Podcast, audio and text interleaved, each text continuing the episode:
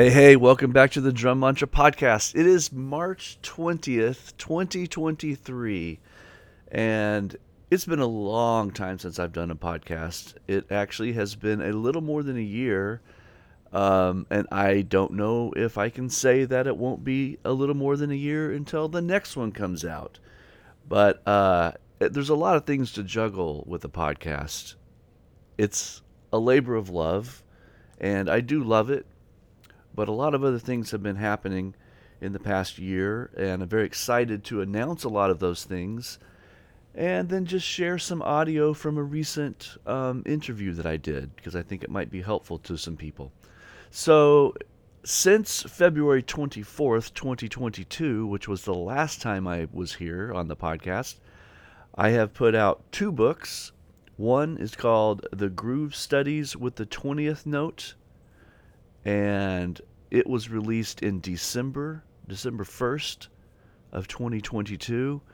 And then just recently, March 1st, I released the coordination matrix with the 20th notebook. Now, this is a trilogy of books. The 20th note study is a trilogy of books. Book one is the coordination matrix, which just came out and it is 49 exercises that go through a series of accent structure uh, with the hands and the feet are doing different basically pulse placements. So no rhythms with the feet just uh, various positions on the 20th note field. Those are basically treated as warm-ups for the groove studies book However, they stand alone as what a lot of the members of the Drum Mantra Lesson Vault community have called the meditations. They're long, I think about 10 or 11 minute long uh, audio files that carry you through each of the 49 exercises.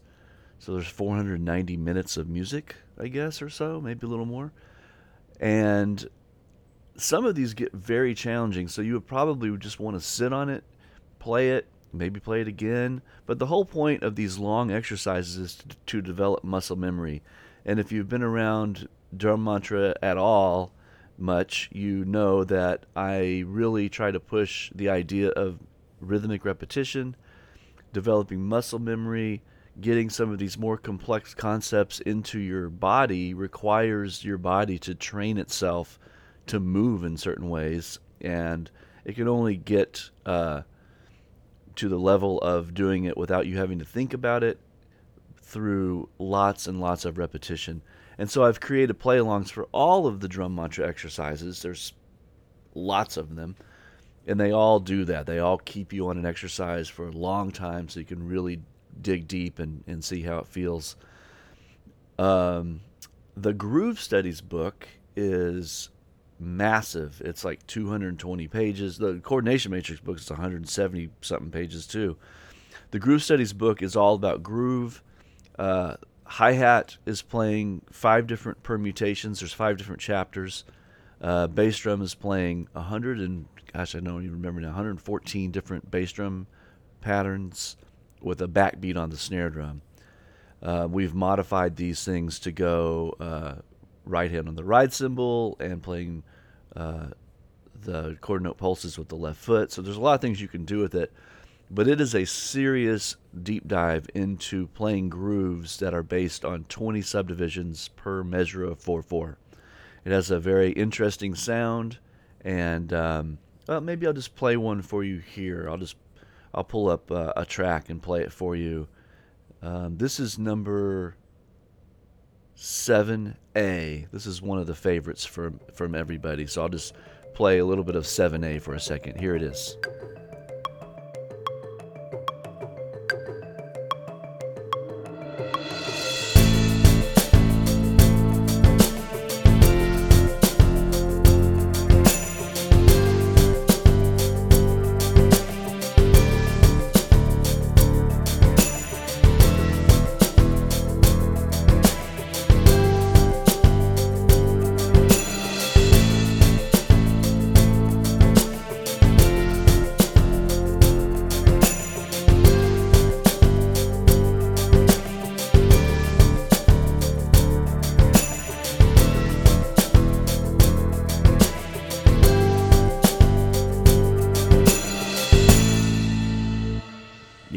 So you can see it's very involved. There's like uh, there's a simplicity to it, there's an elegance to it, but there's also a depth to it, which is something that I really strive for in all the drum mantra exercises. Um, I want you to develop a deep sense of understanding of, of note placement, of groove. It feels good, but it's also very accurate. Doesn't sound like a machine, even though it's precise. So that book has 600 play-alongs. It's insane, and um, I'm taking through. I'm taking all the members of the Drum Mantra Lesson Vault community through the entire book. It's gonna. We're gonna spend a whole year on it, and we are just wrapping up section two. You just heard section one. Uh, we're just wrapping up section two. There's three sections left. The final two sections are going to require months to work on. So we're trying to get through the first three quickly so we can get on to the um, the really hard stuff that's going to require a lot of attention. Anyway, those two books were released. Um, played a ton of gigs. You know, right after the pandemic, um, we were back strong. We played, I guess, 2022.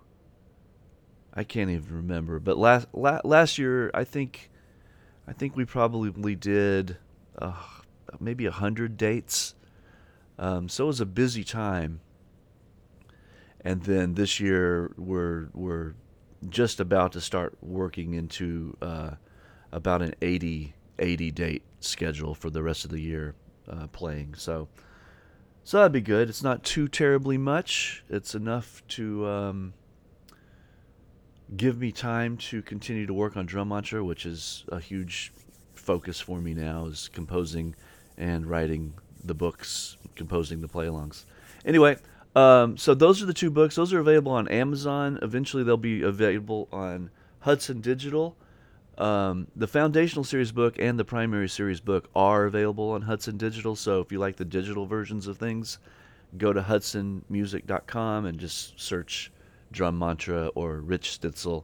Either way, you can get those digital copies, or you can go to Amazon and find all the books there. And would love to have you in the lesson vault. We practice three times a week live. We do a, a Zoom call. I've curated a ton of material onto keynote um, presentations, and uh, the members just log in to a Zoom call every Saturday, Sunday, and Monday at 1 p.m. Central, and we just go through the exercises together. Everyone's just at their own house or in studio and um, we just watch the music and listen to the play along and practice along. It's great. It's been awesome. It's been fun to build a community, and we're really working hard. And there's been lots of improvement. Um, a lot of people have been saying that they've really seen a big improvement in their playing. So you're invited to join us for that too. Drummantra.com. Uh, you can sign up. You get a week for free to check it out and then you can sign up for the monthly, which you know it's typical twenty nine dollars a month, which is nothing. I mean, it's like less than a dollar a day. Or if you sign up for a year, I think you get two months free, so you pay basically for ten months. Um, super worth it. Everyone in there is super cool, all over the world, professional players, um, serious. Uh, I, I don't I don't like to use the word amateur, but people who are not fully doing their career playing music, but do play and teach. So, great group of uh, great group of community members. So we'd love to have you in if you're interested in joining a group like that.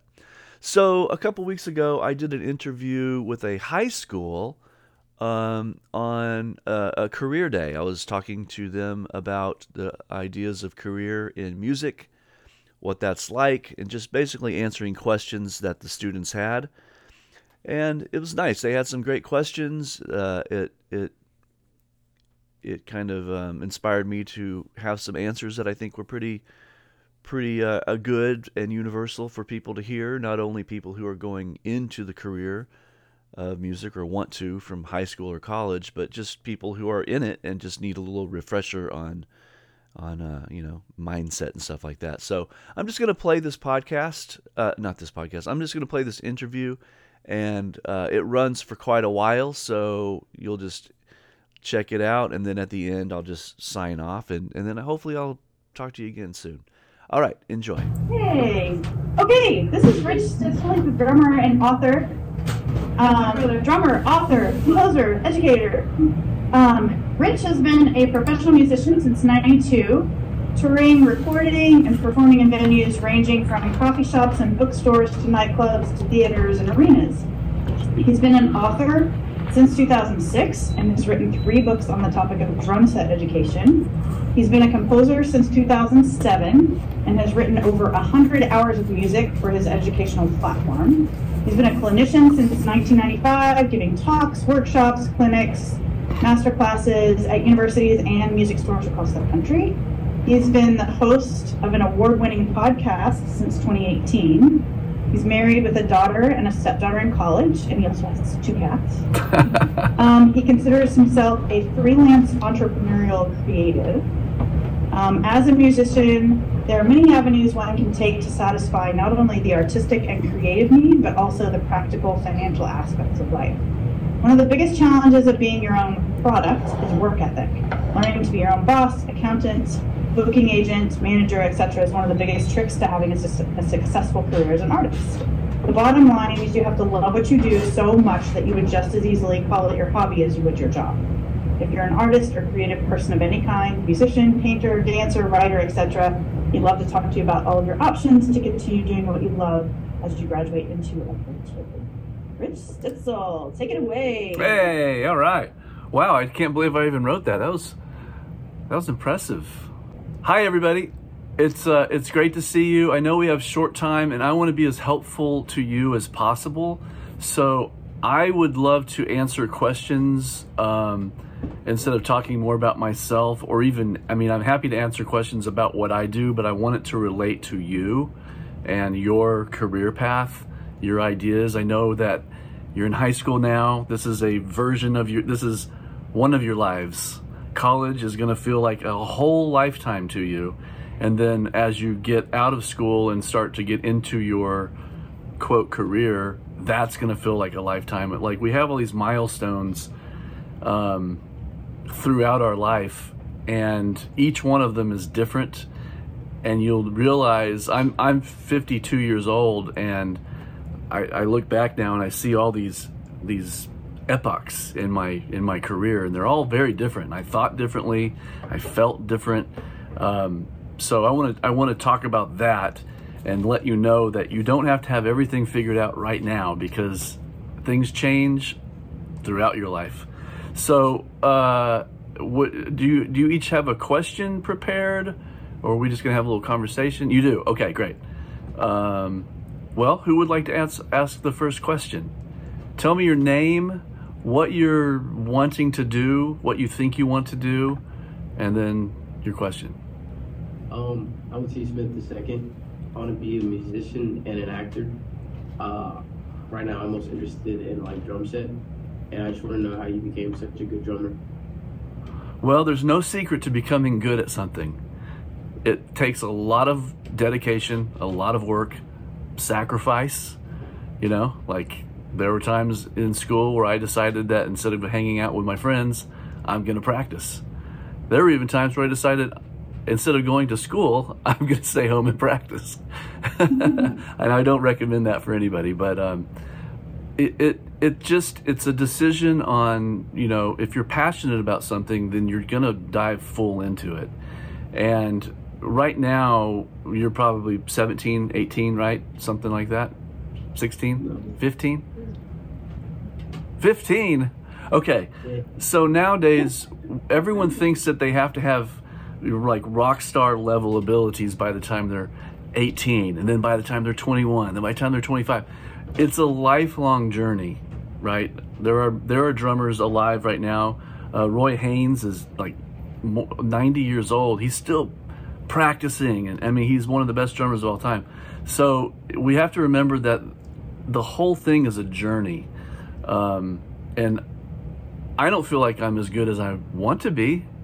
And that's what drives me to continue to practice, right? You have to continue to acknowledge your, the work that you've done and the progress that you've made, but you also have to stay motivated and inspired and driven to always do better, always, you know, work harder. And it'll happen. I mean, just It just takes time. It's one of those things that actually literally requires time because you have to have time to practice, right? Yeah, that's a great question. It's a hard thing to do. It's the easiest thing to think about, and it's the hardest thing to actually do. Is like get in the practice room and work on the things that matter. It helps to have a teacher. Yeah. But uh, I mean, a double threat, actor and musician, that's awesome. You can do a lot with that. That's very cool.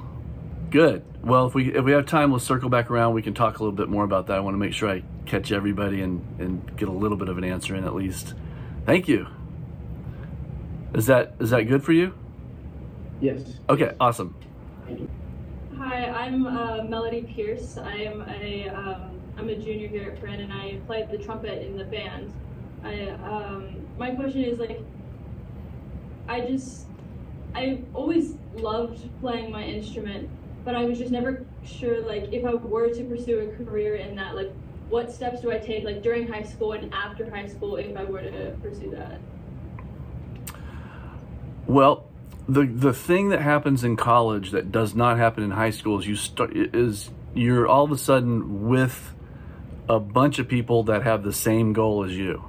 Right? In high school, you're just in high school, there's lots of different people, and now all of a sudden you're in college and you're hanging out and a lot of your friends become trumpet players because those are the people you're in class with. And so you start to build your network. It starts to happen in college. So when you're in college, you're making friends and it feels like you're just having having a nice life with friends. But then when you get out of college, you realize, oh, so and so's now playing with Tower Power. Oh, so and so's now playing with you know Snarky Puppy, and you go, oh, I sure am glad I went to school with these people. Hey, how's it going? You guys need another trumpet? You know, like your your network starts to build. It starts to build now, really. Um, and you don't want to treat your friends like they're like business partners or anything like that, but your community starts to become more related to what you love to do. And that just that supports your growth as well. Yeah. Does that make sense? Yeah, I think so. Yeah. Yeah, I mean it happens. It's it makes more sense for us as artists. We see it happen in in the business world all the time. It's like, oh, these people went to Stanford and now they're in Silicon Valley and they just invented Facebook. You know, they're they're they're good friends. They went to college together, and that's how it works. That's how it works for everybody. Same with musicians. Yeah, yeah. So it, another another thing that just happens as time moves on. Good question. How about in the white shirt with the water bottle? Yeah. Okay. So, um, I'm assuming that you've published stuff, um, you know, musically speaking.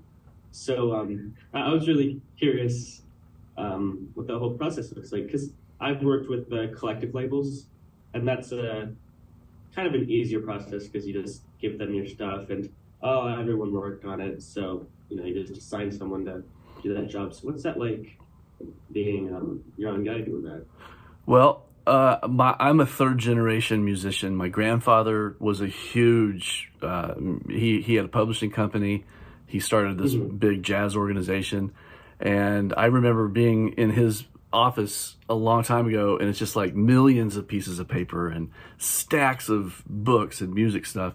And then my dad is a publisher. He writes big band music. Um, so I grew up watching that world. And when I started to, you know, the the beauty of the invention of the internet and social media made it so much easier to do everything on your own. Um, whereas in the old days, you'd have to pay a printing press and then a distributor and then a, a publishing company, and pretty soon, uh, you know, a, a thirty dollar product that sells for thirty dollars retail, the person who wrote that book or whatever is going to make about two dollars. And I just I watched that happen in my life. I watched my family be publishers and have people as artists. And I'm like, man, it's like buying something on a credit card going with a publisher nowadays. Because if you're willing to put in the work, you're going to promote your stuff more than any publishing company. Uh, Hudson Music, which is the largest music publication company in the world, just released one of my books today. It, it came out, and they sent an email to their list of 50,000 people or whatever, and then that'll be it. They're not going to send that another email out to their list because they have another artist tomorrow and another artist tomorrow. So you might get one big, hey, check it out. This person just wrote something. But then it's up to me to continue to say, my books are available on Hudson, you know. And the beauty is, I can post on social media TikTok, Instagram, Facebook, and it's free and it allows you to be in complete control of your of your product. Like I kept this is my most recent book and I kept all the publishing rights to it and I gave the digital rights to Hudson so when I sell a book, I make the full amount that I sell it for. Now there's a whole it gets deeper and deeper. I mean, Amazon takes money if you sell through Amazon and stuff like that. So you start to figure out okay, my art is also a business and you have to treat your artistic stuff as a business and figure out what's the value of this? How much time am I putting into it? You know, things like that. But but doing it yourself is so possible nowadays that I highly recommend that that be the only way that anyone do anything. Yeah. Yeah. Not to say that it's not fun to collaborate with people and, and do projects together. Yeah. But when it comes to the business part of it, that's where you have to start, you know, making those decisions. Yeah. Man, these are great questions. Okay. Plaid jacket. Um, you said you make your like compose your own music, right? Yep. Yes. Um, oh, dope. How how did you really start how how what's the process of making your own music? Okay, this is a great question. And I'm the perfect person to answer it. Because I've always been a drummer and I've never been anything in the I've never considered myself a composer or anything. I always thought I'm the drummer. Uh, I can sing, I can kind of play piano. Um, but when I started writing exercises for drummers, when I started writing lessons, I thought it sure would be cool if this if these exercises had music that went along with it, because it's a lot more fun to practice to music than it is to practice to just a metronome. And so I literally opened a DAW, a digital audio workstation, which was Reason at the time, but you know there's Ableton and there's Logic and Pro Tools. There's all there's a million of them, and I literally went in and bing, bong, bong. I'm like, okay, those three notes sound cool together. How can I start to manipulate them? And I literally would just draw on MIDI, just drawing, putting dots in, and then listening and going, eh, maybe this should be different. I totally did it by ear, not by theory, not by this is how you learn how to do, you know, harmony and jazz. So this is how it needs to be. I would use my ear, and I was like, okay, this sounds cool, great. And so I just dove in and started that way about gosh in 2007 and now it's it's second nature. I can just go and, and write a piece of music anytime I want. And I still do it the same way. I still do it by ear and I still draw it all out in, in MIDI. But the ear, the ear is what we use for music, you know? We can get overwhelmed by the idea of theory and the need to do all the stuff properly according to the rules, but bottom line is your ear is the thing that tells you if it's good or not. And you just have to dive in and start. That's the whole that's the whole secret to the whole thing. Yeah. Cool. All right. Is that good? Good answer for you? Okay. Awesome. Uh, so my name is Anita, and a question I have for you is: How have you grown as an artist? Say that one more time. How have you grown as an artist? How have I grown as an artist? Yeah, there you go. Yeah, okay. This is a great one. So, in the beginning of being a musician, the first, are you a musician? Uh. Okay.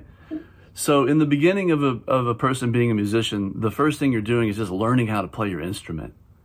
Like, how do you, what fingers go down, and how do you do your embouchure to play a scale on the trumpet, right? And then eventually you're like, okay, there are some artists that I really like. I really like Miles Davis. I really like, you know, Herbie Hancock. And so you start to emulate these people and you go through a period of emulation where you try to learn how to play like the greats, the quote, the greats. And then uh, eventually, all of that information that you've put into your brain and into your body and into your soul starts to get jumbled up and it starts to come out of you in a way that is is unique to yourself. So you sort of pull from all the great people that you love to, to listen to, and then eventually it just kind of becomes your own thing. And then once you start to realize it's your own thing, then you really go 100% in on developing what that is. And a lot of that has to do with knowing yourself. You ever heard the, the quote, to thine own self be true? That's a Shakespeare quote.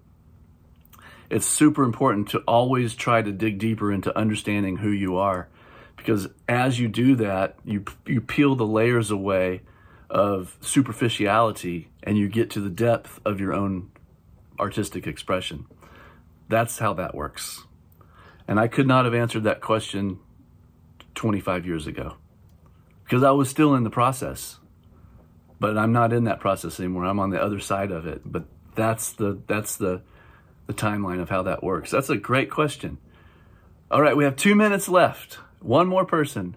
Amy, you got a question? Um, what are like some challenges that you face on like a daily basis in your career, whether that's like um, musician's block or like not knowing what to write or compose? Like, how do you um, overcome those? Okay, this is an, a wonderful question and such an important thing to always think about. Um, there's a there's an author named Seth Godin. I don't know if you've ever heard of Seth Godin, but he wrote a book. I think it's called. Uh, it's a blue book. I can't remember the name of it, but in it he says, "When you're an amateur, you can afford to wait for the muse." To move you. I'm waiting for my the creativity tre- the, my creativity to hit me and then I'm going to work. And he says when you decide to become professional, you no longer have that that uh, uh, that luxury. You can't wait for the muse. You just have to sit down and start. And so the hardest thing is knowing that when the last thing you want to do is sit down and you don't feel any creativity is to sit down and start doing something. And sure enough, when you do it and you start to go through the process, the creativity starts to come out and you're back in the zone. But you have to you have to force yourself sometimes. it's like working out. Creativity is just like working out. I mean, you have to you have to build that that ability to create on the spot. Yeah. Another great question. And that's true in everything in life, right? I don't want to do it. Well, okay, then you have to go do it. hard. Hard. But that's the secret. Don't wait. Well- don't wait for the muse. Awesome. That was perfect. Wow, we did it in just the right amount of time. Yeah. Thanks, Rich. What great questions. Thank you. Okay, so you guys are on to session two. You know where you're going? Yeah. We still have, Okay. Like, 10 minutes. Yeah. No, they have 10 minutes till their next session, so I think a couple of them might stay and ask you a couple more Sure. questions. Yeah, yeah. I'm, that's I'm, you bet. Yeah, you guys. We'll- we'll do. Okay. Bye. So you talked about uh, DAWs. I- I'm curious which ones that you've used. Because right now I've been um, kind of staying really committed to FL, and um, you know, school uses Logic, so I've been, you know, trying that out. But I was just curious what you've used. I actually use Ableton the most. Ableton. Yeah. Would you suggest that? Well, it's a it's a it's a tricky one because Yeah. in the in the professional level, like I live in Chicago, and the recording studios are either using Pro Tools or they're using Logic. Yeah. And then there's, you know, Pro Tool maxis who are like, you have to use Pro Tools. Don't even, s mm-hmm. like, people send me their tracks and then I record drums on them and send them back. And there are some people who are like, you have to record in Pro Tools. I'm like, why? it's the same thing. I'm still Yeah. sending you a WAV file. But, Yeah. you know, some people swear by those DAWs. So it's, I think it's, it's good to have something that you're used to, but it's also important to start to learn the ones that are that everyone is using. Yeah. That way, Yeah. It's, when you go into a recording studio and they're using Logic, you're like, I know everything that's going on. Yeah. For FL though, you can use a free license. Is are you talking like. Fruity Loops? Is that what you're using? Is that what FL is, or what is FL? Um, Is it just called FL? yeah, FL. Oh. Yeah, FL Studios.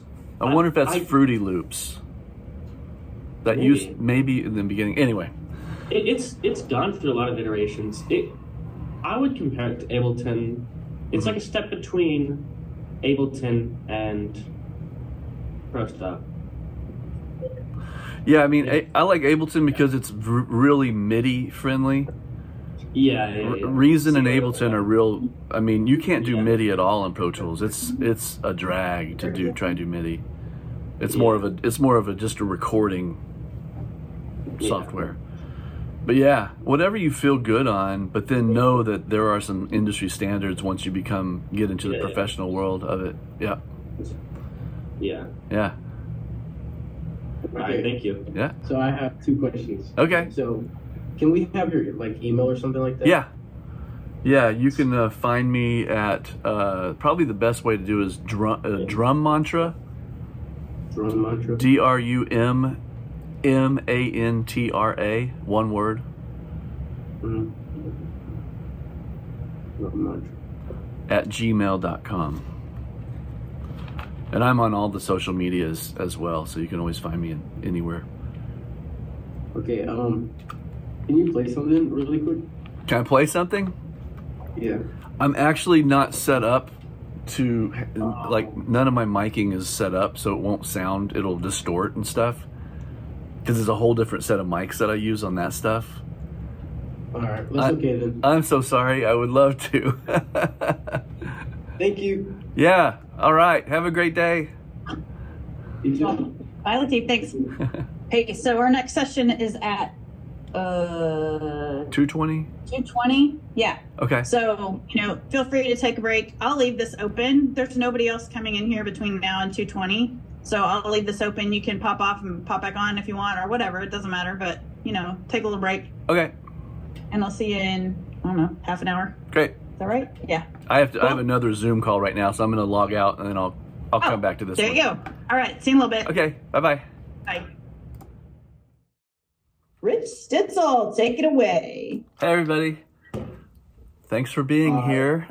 I hope I can uh, answer some questions for you and give you clarity on the secrets of life in the next 20 minutes. So, um, without me saying much more, I would like to just go into questions, if that's cool.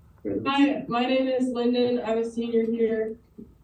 What what would you say is the most like difficult part about your job or like something that you've been through that um, you have to kind of figure out how to work through? Uh, this is a great question, and um, this is true with anything that you do in life. Is uh, well, especially if you're a self-employed person, is to be self-motivated.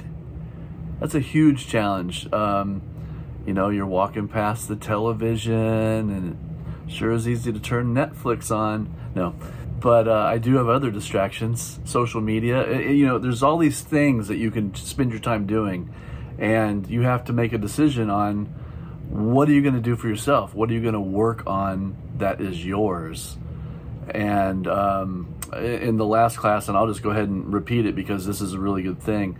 Um, when the, I, I read a book called uh, The Practice, I believe it's called The Practice. La- last session, I remembered the author's name and not the book, and now I can remember the book's name and not the author. Seth Godin. Seth Godin, The Practice. And he said, when you're an amateur, you can wait for the muse to be inspired. But when you're a professional, you do not have that luxury. You just have to plow through and do the work. So you can't wait to be excited about something or inspired about something. You just have to, you know, put your head down and work. And like anything, like when you want to get better at something, when you want to make progress, you have to dedicate yourself and you have to work on it. And it's just like it's just like working out, you know, if you're wanting to build muscle, you have to go to the gym every day. If you want to build the ability to create every day, you have to practice that. And it's hard because there's no one telling you to do it. You know, if you're in a job, someone's telling you what to do, but if you're self-employed, you're just you're your own boss. So that's the biggest challenge I think is always moving forward. Great question. Is that a good answer? Yeah. Okay. Awesome. Okay. Next. Uh, hi, my name is Justice Thomas, and my question is, why do you pick drumming over like other instruments like saxophone or like clarinet, like from the line drumming? Why do I think that drumming? I, I'm just, What, what, what made you choose drumming over something else like playing the saxophone or Okay. playing the clarinet or something like that? Why Yeah. did you choose drums? You know, everybody is different. and I actually, it's funny you said saxophone because my first instrument when I was, well, we, you know, I started off on piano and then, uh, and then I played bass when I was 10 years old. And that didn't last very long. And then I played saxophone in middle school and that lasted two years. And then I was like, maybe I should try drums. And when I got on drums, it's like, yeah, this is it. It just, it all clicked. And, you know, when you're in a band, you have the drummer, the keyboard player, the horn players, the bass player, and every single person has a completely different personality. So you start, I started, are you, do you play an instrument? Uh, no, I split a of them. Okay. Everybody that plays an instrument, it, their their personalities kind of match that instrument. I started to realize like lead singers are very outgoing people. They have to be, right? Drummers are a little bit quieter because we're behind stuff, we're we're in the back. And so personality really has a lot to do with what instrument ends up being in the hands of that person. Yeah. But I just I, I love math and drums and rhythm really relate to math for me you know and like coordinating limbs and doing different things with different parts of my body really felt right. Like i like that challenge. That is why. And also because both of my parents are professional musicians and neither of them played the drums so no one was around to say to tell me what to do. Because when i played saxophone my mom would say you might want to think about this you know I was like, I don't want anyone to tell me anything. I just want to do my thing. So it, early on, when I was 14, is when I started. So that was my way of rebelling. I'm going to play the drums. That's weird. awesome. Good question. Next. Uh, my name's Sid, and my question is, what's like the hardest thing to learn? So I was always told it was like music theory, but I bet it's for people. Do you play music? Are you a musician? Yeah, What do you play? The piano and the flute. What is the hardest thing for you to learn? How to use my left hand. Okay. So that so the answer to that question is different for every person, right? And you're going to f- face those kinds of challenges throughout your career, whatever it is you end up doing. You're going to find find one day that all of a sudden maybe theory makes total sense, but then all of a sudden you're trying to do jazz theory and you're like, "Wait a second. Classical theory goes the circle of fifths and jazz theory goes the circle of fourths. Everything's backwards. And then you you go okay am i going to confront that challenge and work my way through it? Or am i going to let that intimidate me for 20 years and go man i wish i would have worked on that. So challenges are unique to every individual. I mean we all come into this world with different abilities and um, the I think the the more important thing is to know that they can all be overcome. And it just depends on the amount of dedication that you have to confront that challenge to get past it. Because if somebody if one person's been able to get past it then everyone should be able to get past it so it's really a game of self control and self discipline and just determination to to get through these obstacles. That's what growth is all about. So, time to work on your left hand. cool. Good good question. Um, I'm Luke Stone. Um, and I was wondering, like, when you first started like touring, like locally, Uh-huh. like, what did your set list look like? Were you playing like original songs or like covers? And then like also like was that your like main thing? Like or did you have to have a job also? In the beginning, it was all original. Every band I was in was an original band. And I loved that culture because when you're in an original band, that's the only thing you do. You're in that band, and it's a culture that you build around that band. The fans are for that band, and no one really, in those days, when you're in an original band, you're usually just in that band, and everyone is out, you know, promoting the band, and everyone's 100% for the band. And that that part of my life lasted about 12 to 15 years of original bands touring in vans all around the country. And then you start to realize i need to make more money i need to you know this is i want this to be a career instead of like living in nightclubs all the time and so that's when uh, it becomes a job on its own so in the beginning days, and, and, actually the, the touring I did did kind of support us. So we were able to eventually, you know, buy houses and stuff by being in original bands. But in the very beginning, no, I worked at Olive Garden and Pizza Hut when I was, you know, 15 years old. And but I loved to, play music. But you know, you're not making enough money to pay your rent when you're 15 anyway. Not not most most people aren't. Uh, but then eventually it becomes a career. When it becomes a career, what my experience has been is you have to be able to play with anybody at any moment. So you have to be able to read, you have to be able to play all the styles, you have to understand how to get good sound.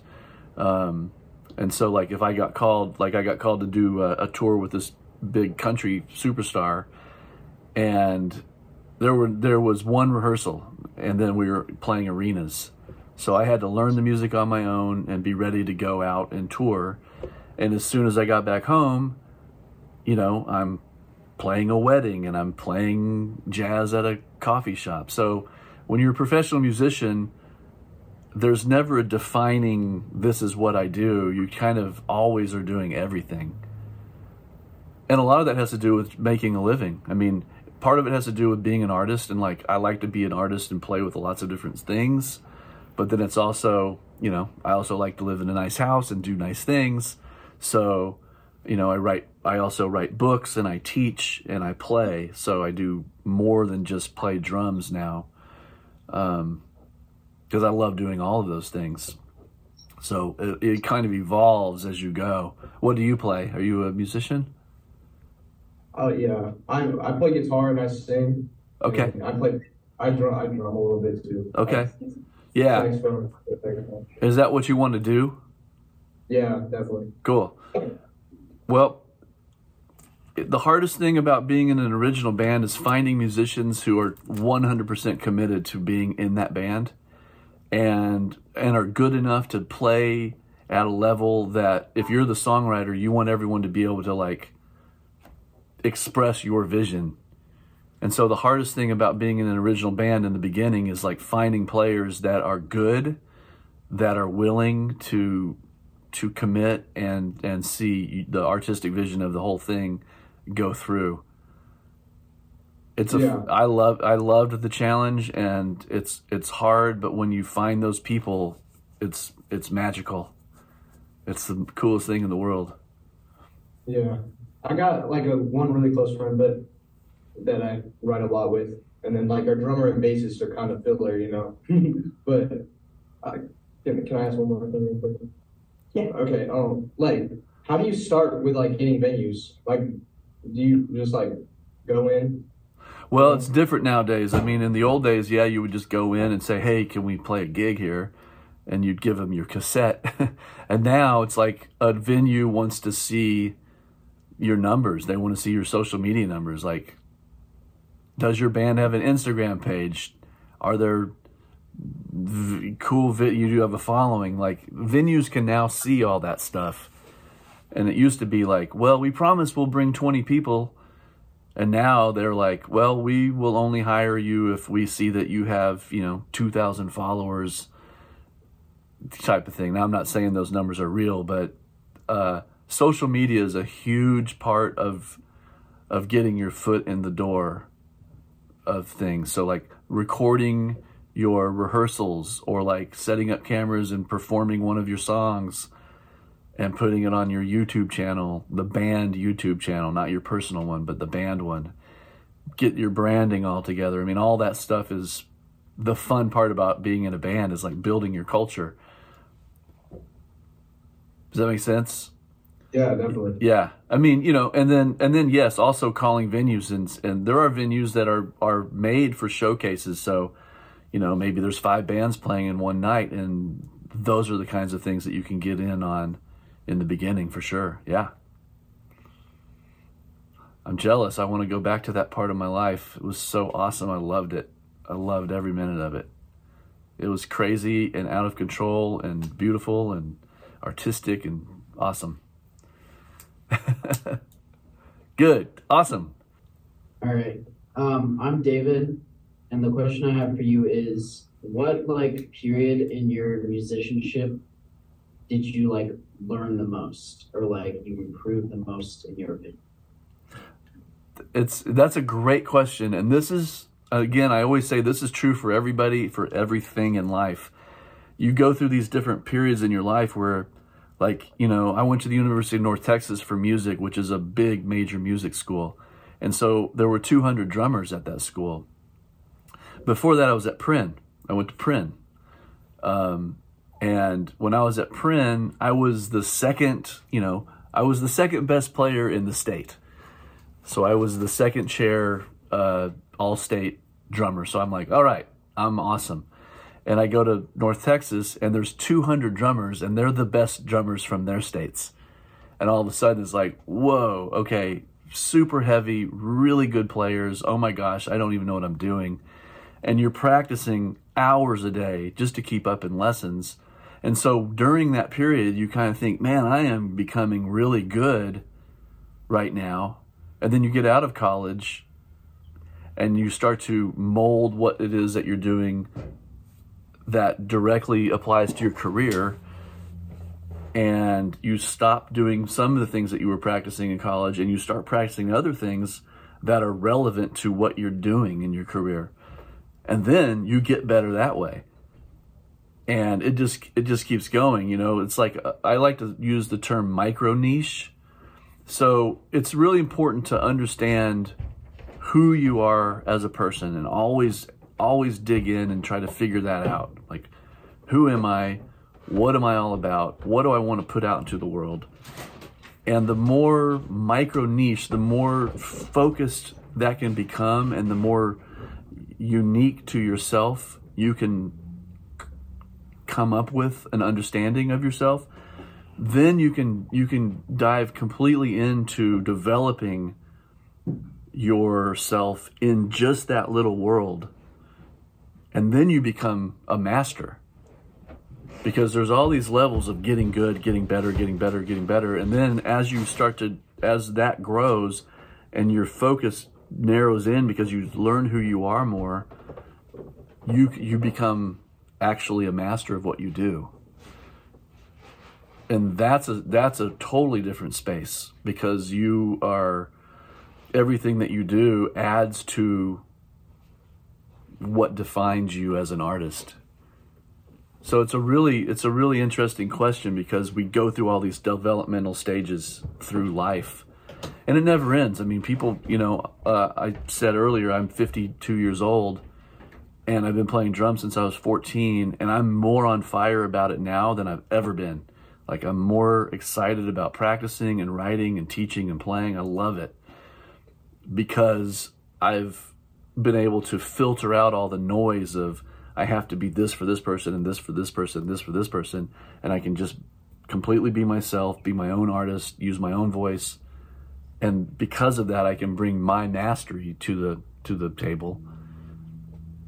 It's a lot less stressful. It's a lot more rewarding.